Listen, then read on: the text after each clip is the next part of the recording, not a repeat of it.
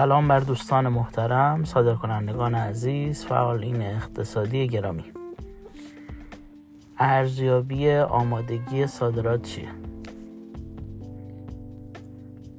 برای اینکه ما بدونیم آیا با ورود به صادرات موفق خواهیم بود یا نه لازمه که بدونیم چه پیش نیازهایی تو این زمینه وجود داره و چه زیرساخت هایی لازمه که ما داشته باشیم تا تو این زمینه موفق از رقابت بیرون بیایم.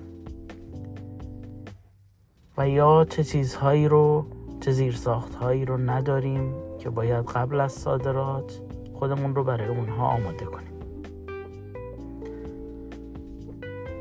60 تا 70 فاکتور تو این زمینه گفته میشه که تک تک به اونها می‌پردازیم.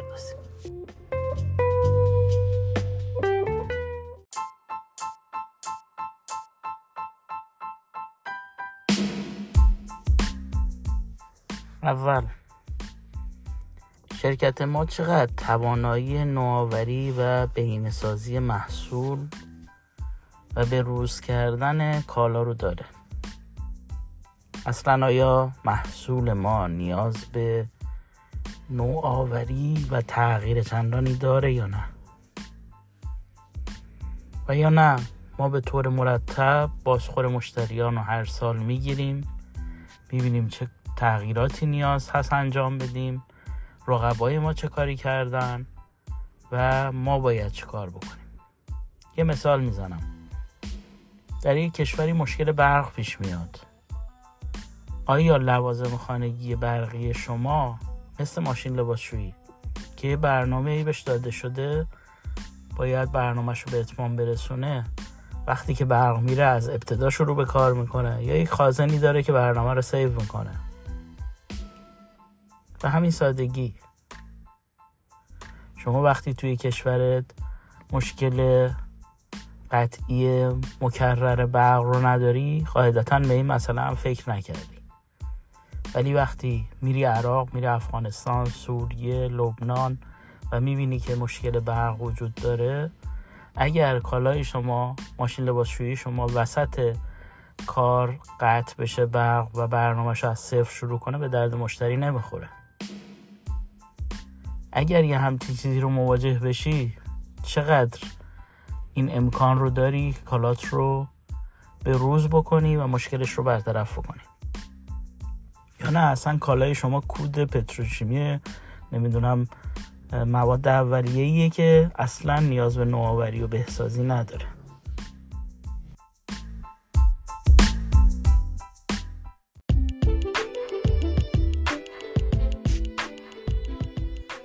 دوم چند درصد از ارزش محصول ما مواد اولیه وارداتیه؟ هر چقدر این درصد بیشتر باشه قیمت تمام شده ما بیشتر وابسته به ارز خواهد بود. یعنی هرچی دلار گرونتر بشه قیمت تمام شده کالای ما گرونتر میشه. توان رقابتمون توی بازارهای صادراتی تفاوت چندانی نخواهد کرد. و لذا هرچی قیمت تمام شده ما کمتر وابسته به دلار باشه کمتر وارداتی باشه و بیشتر مواد اولیه داخلی رو تشکیل بده این به رقابت پذیری کالای ما توی بازارهای صادراتی کمک می‌کنه. هرچند گفته میشه که به نسبت افزایش نرخ ارز تورم داخلی افزایش پیدا می‌کنه ولی به نظر من همیشه یه فاصله بین این دو وجود داره. از زمانی که قیمت ارز افزایش پیدا می‌کنه تا زمانی که نرخ های داخلی افزایش پیدا می‌کنه. یعنی به اصطلاح ساده دلار که بالا بره به همون سرعت تورم افزایش پیدا نمی‌کنه. با یه فاصله ای اتفاق میفته کافی شما قیمت ها رو به دلار محاسبه بکنید و امروز هم به دلار اونها رو حساب بکنید. می‌بینید که دلار بیشتر از قیمت های داخلی افزایش پیدا کرد.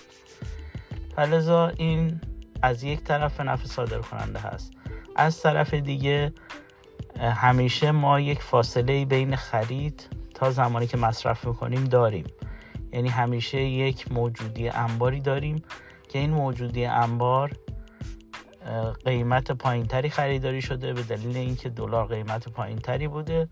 فلزا این حد فاصل معمولا به نفع صادر کننده هست. در نهایت هرچند شما وقتی می‌خوای جایگزین کنی انبار تو دوباره پر بکنی مجبوری به همون میزان پرداخت داشته باشی و الا روز به روز قدرت خریدت موجودی انبارت کاهش پیدا می‌کنه. این حرف درستیه. ولی هر چقدر اتکای شما به ارز کمتر باشه توان رقابت توی بازارهای صادراتی در کشورهایی که افزایش نرخ ارز دارن روز به روز افزایش پیدا می‌کنه.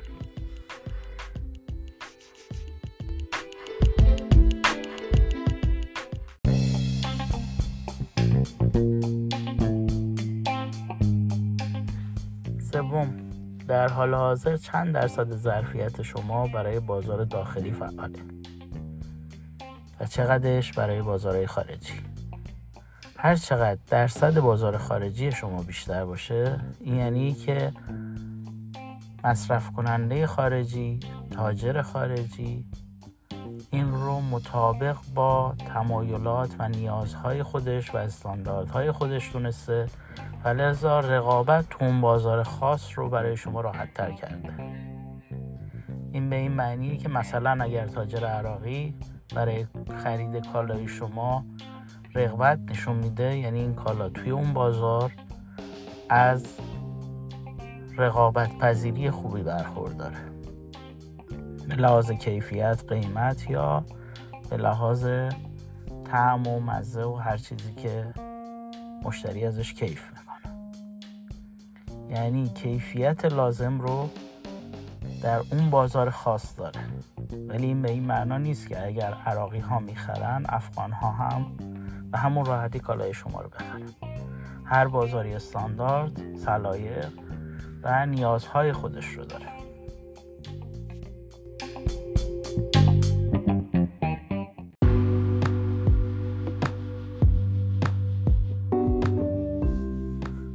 چهارم اگر امروز یکی از خارج از کشور بیاد در به کارخونه شما. چقدر از اسناد فنی شما پروپوزال اجراییتون امکان سنجی فنی و اقتصادیتون و بقیه مسائلی که نیاز هست برای کالای شما به زبان انگلیسی وجود داره. آیا همه مستندات به زبان انگلیسی وجود داره؟ آیا می‌تونید در زمان کوتاهی براش تهیه کنید؟ آیا چند ماه طول می‌کشه؟ این نشون میده شما چقدر صادراتی فکر کردید و آماده صادراتید. اگر از روز اول مستندات رو به زبان انگلیسی هم تهیه کردید در کنار فارسی و اگر بازار بازار هدف خاصی برای شما وجود داره برای اون بازار هم به زبان خاص خودش تهیه کردید و اگر الزامات برچسب رو می‌دونید که برای هر کشوری چه الزامات برچسبی وجود داره بر مبنای اون از الان برچسب سازی کردید این یعنی شما آماده اید ولی وقتی شما برای کالاتون هیچ مستندات انگلیسی ندارید این به این معنیه که شما در بازار صادراتی هم توان رقابت نخواهید داشت. به زودی حتی اگر کوتاه مدت کالاتون رو بفروشید از بازار خارج میشید. حتی برخی کالاها که مثل صنایع دستی. ممکنه که به نظر برسه نیاز به مستندات انگلیسی نداشته باشه. اگر شما اینها را آماده داشته باشید به فروش شما کمک می‌کنه. به ایجاد ارزش افزوده برای شما کمک می‌کنه. به رقابت پذیری شما کمک می‌کنه تو بازار هدف. یعنی یک سرگردن از رقبای خودتون جلوترید اگر شما فرشتون شناسنامه داشته باشه و اعتماد بکنه خریدار شما که این یک نرخگذاری واقعی توی یک مرکز بین المللی براش صورت گرفته و بر مبنای اون شناسنامه این اینقدر رد شمار داره انقدر رنگ طبیعی توش استفاده شده انقدر کار روش شده انقدر دستمزد داده شده حتی. این ارزش افزوده داره برای شما و حاضر پول بیشتری بابتش پرداخت کنه. چون می‌دونه بابت چی داره پرداخت.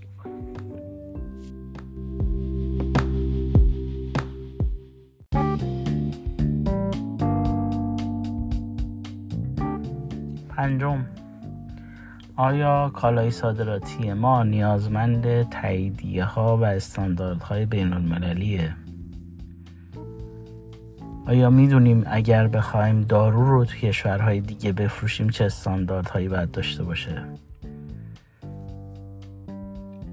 آیا FDA براش کفایت می‌کنه؟ آیا GMP کفایت می‌کنه؟ آیا استاندارد خاصی تو اون کشور هست که باید رعایت کنیم؟ آیا نیازمند آزمایش های خاصی هست که باید پاس بکنیم؟ آیا مراحل ثبتش نیازمند زمان و آزمایش های خاصی هست؟ اگر کالای ما خود رو هست برای ارسال و صادرات به کشور هدف باید چه گروه از استانداردهایی رو بگذرونه و اگر محصولات روغنی هست محصولات نفتی هست. API رو ما می‌تونیم دریافت کنیم. یا اگر حتی محصول کشاورزی هست ما در تولیدش استانداردهای لازم رو رعایت کردیم که کیس فلفل دلمه‌ای صادراتی ما به روسیه پیش نیاد. باقی مانده سموم ما در محصول صادراتی در حد نیاز هست در حد استاندارد هست یا نه. حتی اگر ما پسته صادر می‌کنیم آفلاتوکسین اون پسته در حد استاندارد هست یا نه. اگر فرش به کشور خاصی صادر می‌کنیم رد شمار اون فرش تو اون کشور در چه حد مجاز هست وارداتش؟ از چه استانداردی به پایین تر اجازه ورود نمیدن؟ یا نه استاندارد خاصی تو اون کشور خاص وجود نداره؟ اینها رو ما باید بدونیم و حتی موقع لیبل زدن موقع برچسب گذاری اینها رو رایت بکنیم و درج بکنیم روی لیبل و برچسب و گواهی های لازمش رو دریافت بکنیم تا وارد کننده ما گواهی ها رو از ما دریافت بکنه و توی کشور ارائه بده. اگر اون کشور بازرسی خاصی رو برای این استانداردها داره آیا گرفتنش برای ما امکان پذیر هست؟ اگر فرض مثال کشوری مثل عراق استانداردهایی رو داره و اون استانداردها توسط شرکت هایی مثل SGS، بیرو وریتاس، کوتکنا و و کنترل میشه آیا اینها توی کشور ما دفتر رو دارن؟ ما می‌تونیم به راحتی این استانداردها رو از اونها دریافت بکنیم و یا زمان بره طول می‌کشه و مشکل سازه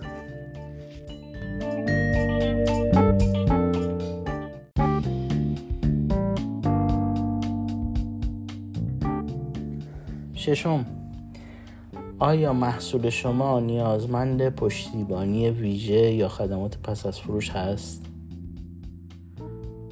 این پشتیبانی خیلی گسترده است.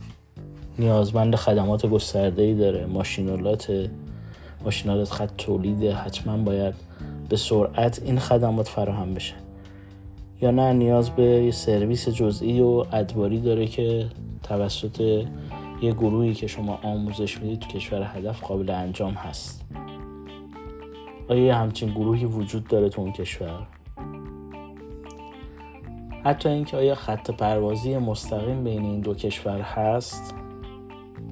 توی تعیین بازار هدف شما تعیین کننده است. اگر خدمات پس از فروش شما خیلی گسترده هست و خط تولید نیازمند این هست حد اکثر ظرف یکی دو روز شما قطعه رو برسونید و خط راه بیفته این کمک کننده هست به اینکه شما بتونید بازارتون رو تعیین بکنید و به راحتی بتونید خدمات پس از فروش بدید.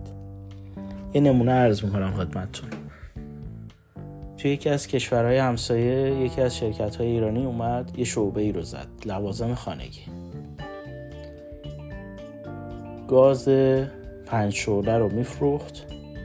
بعد از یک ماه شروع شد به بازگشت محصولات و شکایت های مشتریان چرا؟ کشور کشور پرجمعیتی بود. نوع ریگلاتوری که استفاده می‌کردن برای وصل کردن به کپسول گاز با رگولاتور ما متفاوت بود. تنظیمات اونا نیمه فشار قوی بود. تنظیمات ما پرسی رگولاتورامون به فشار ثابتی رو داره. با این شعله پخش کن همخانی نداشت. تعداد افراد جمعیت هم زیاد بود و قابلمه های بزرگی رو میذاشتن گاز رو تا آخر زیاد می‌کردن. فشار گاز هم بیشتر از حد معمول بود. اتفاقی که افتاد این شعله پخش کنه وسط آب شد. به خاطر حجم بالای گاز. تأمین اینها به قدری طول کشید که زبان به زبان و یه بازاریابی منفی بین تبلیغات منفی بین مشتری ها ایجاد شد. بازار این کالا رو پس زد. منجر به تعطیلی شعبه اون کارخونه ایرانی توی بازار هدف شد. چرا؟ چون فکر نکرده بود که قبل از شروع به فروش باید قطعات مورد نیاز اون کالا رو اونجا تعمین بکنه انبار داشته باشه با مراجعه مشتریان بتونه اینها رو خدمات پس از فروش رو انجام بده و به مشکل برنخوره. و لذا یکی از فاکتورهای مهم خدمات پس از فروش و آمادگی شرکت صادر کننده برای ارائه اون خدمات.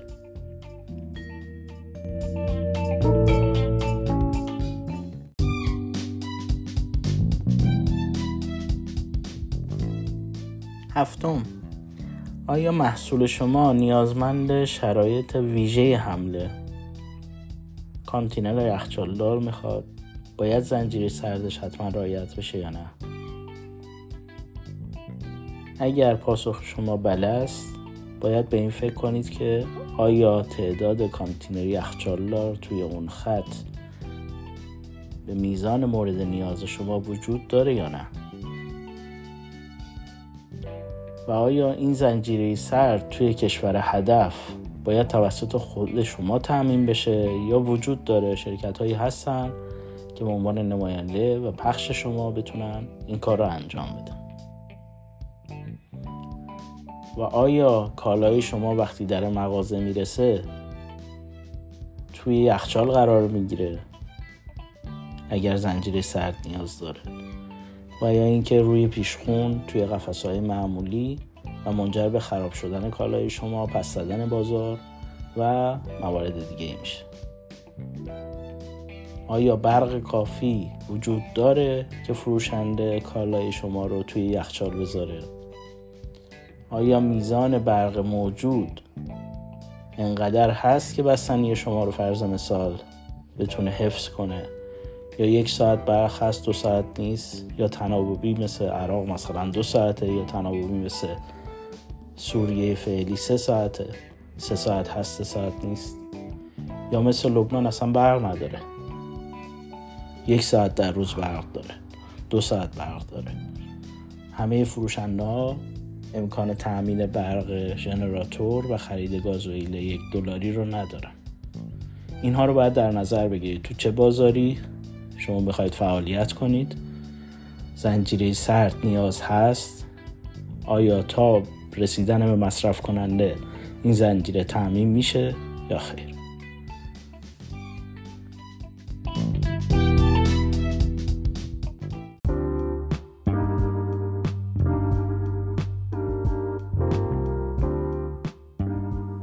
هشتم.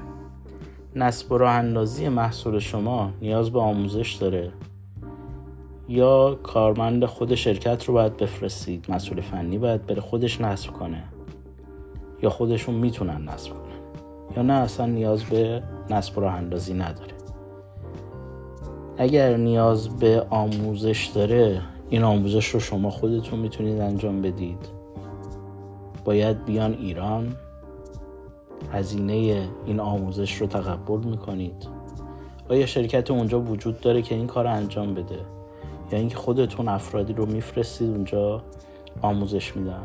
یا نه به صورت آنلاین قابل انجامه. شما می‌تونید document ها رو فیلم های ویدیویی رو و تمام اینها رو توی یک سی دی به خریدار تحویل بدید.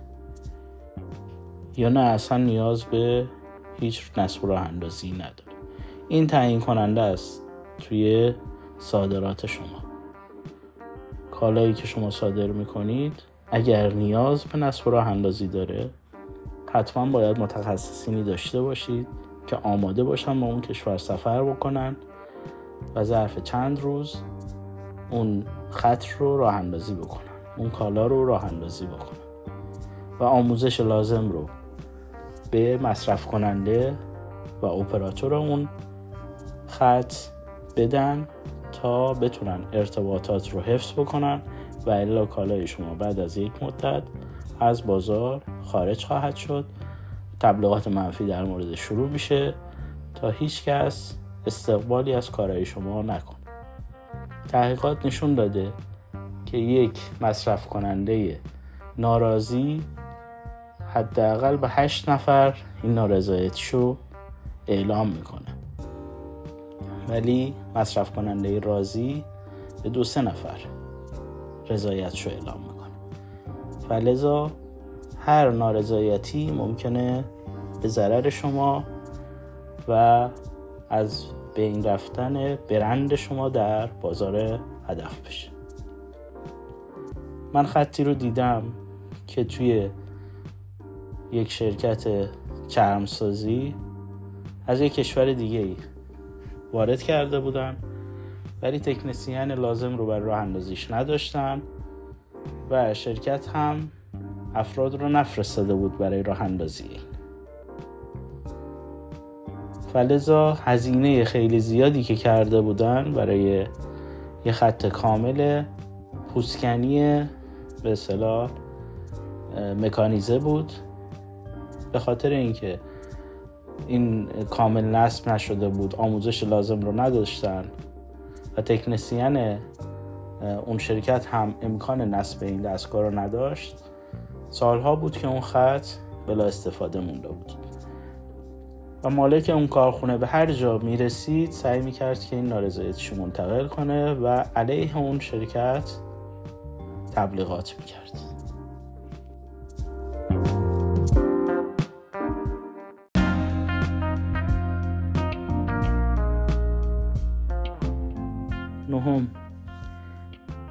چند درصد از قیمت تمام شده شما ناشی از هزینه حمله. این بستگی به کالای شما داره. سیمان تونی 40 دلار صادر می‌کنید یا خاویار کیلویی هزار دلار. و به کشور مقصد شما هم بستگی داره. آیا این سیمان تونی 40 دلار رو از کرمانشاه میفرستید به کردستان عراق؟ یا می‌خواهید از خراسان بفرستید به بسره عراق. حمل داخلیش میزان بالایی برای شما در میاد و با سیمان خوزستان نمی‌تونید رقابت کنید. و نه اصلا کالای شما هزینه حمل چندانی روش معنا نداره. خاویار دارید صادر می‌کنید و به صورت هوایی میره و هزینه حمل هر چقدر بالا باشه چون قیمت تمام شده محصول شما قیمت بالایی هست.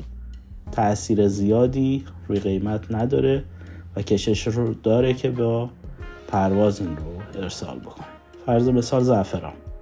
اگر شما به اروپا هم صادر می‌کنید به آمریکا هم صادر می‌کنید هزینه حملش میزان زیادی از کالا رو تشکیل نمیده.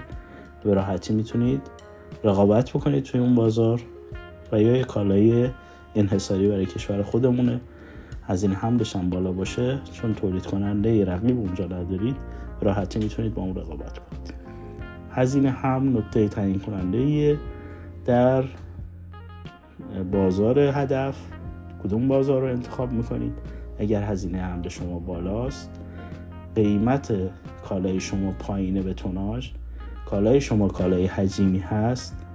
برای راه های دور صرف اقتصادی نداره. مسائل ساختمانی رو به راحتی شما نمی‌تونید توی بازارهای دور بازاریابی کنید بفروشید چون هزینه حمل شما روی قیمت شما خیلی تاثیر می‌ذاره.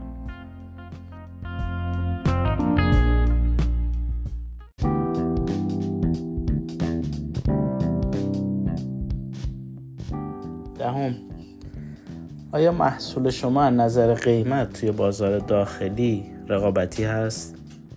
همینجا می‌تونید بفروشید. اگر اینجا نمی‌تونید بفروشید توی کشوری که یک دیوار تعرفه مضاعف دارید. با تولید کننده داخلی اون کشور چطور می‌تونید رقابت کنید؟ وقتی اینجا نمی‌تونید با تولید کننده داخلی خودمون که شرایط یکسانی رو دارید رقابت کنید هزینه حمل یکسان دارید تعرفه یکسان دارید مواد اولیه رو یکسان تهیه می‌کنید انرژی همسان دارید. وقتی نمی‌تونید با هم رقابت کنید با تولید کننده داخلی خودمون رقابت کنید چطور می‌تونید توی یک بازار سالس کالای رقابتی داشته باشید؟ تو کشوری که ممکنه خیلی از هزینه هاشون کمتر از شما باشه قیمت تمام شده شون هم با این تر در بیاد. هزینه حمل شما رو هم ندارن چون که از ممکن از تهران شما می‌خواید بفرستید تا کابل. دو هزار دلار هزینه هم بدید. ولی اون هزینه رو تولید کننده افغان تو کشور خودش نداشته باشه. صرف نظر از اینکه کالای شما چقدر تکنولوژیکه نیاز به فناوری پیشرفته داره نیاز به مواد اولیه ارزون داره که تو کشور ما هست. اینها رو اگر فاکتور بگیرید اگر کالا یکسان باشه رقابت پذیری قیمتی شما خیلی تعیین کننده است. پس اول نگاه کنید می‌تونید داخل کشور رقابت کنید. بازار خوبی توی کشور تونستید برای خودتون تهیه کنید. می‌تونید با داخلی های خودمون رقابت کنید. یا اگر شما توی بازار سالس رفتید رقیب شما توی اون بازار حضور داره شما رو به راحتی پس خواهد زد. یعنی اگر شما مثلا لبنیات صادر می‌کنید توی کشور عراق یک صادر کننده قوی لبنیات وجود داره فرض مثال کاله اگر هست شما همینجا تو تهران نمی‌تونی باش رقابت کنی توی عراق هم به مراتب رقابت پذیر شما کمتر خواهد بود و از اون بازار پس زده خواهید شد.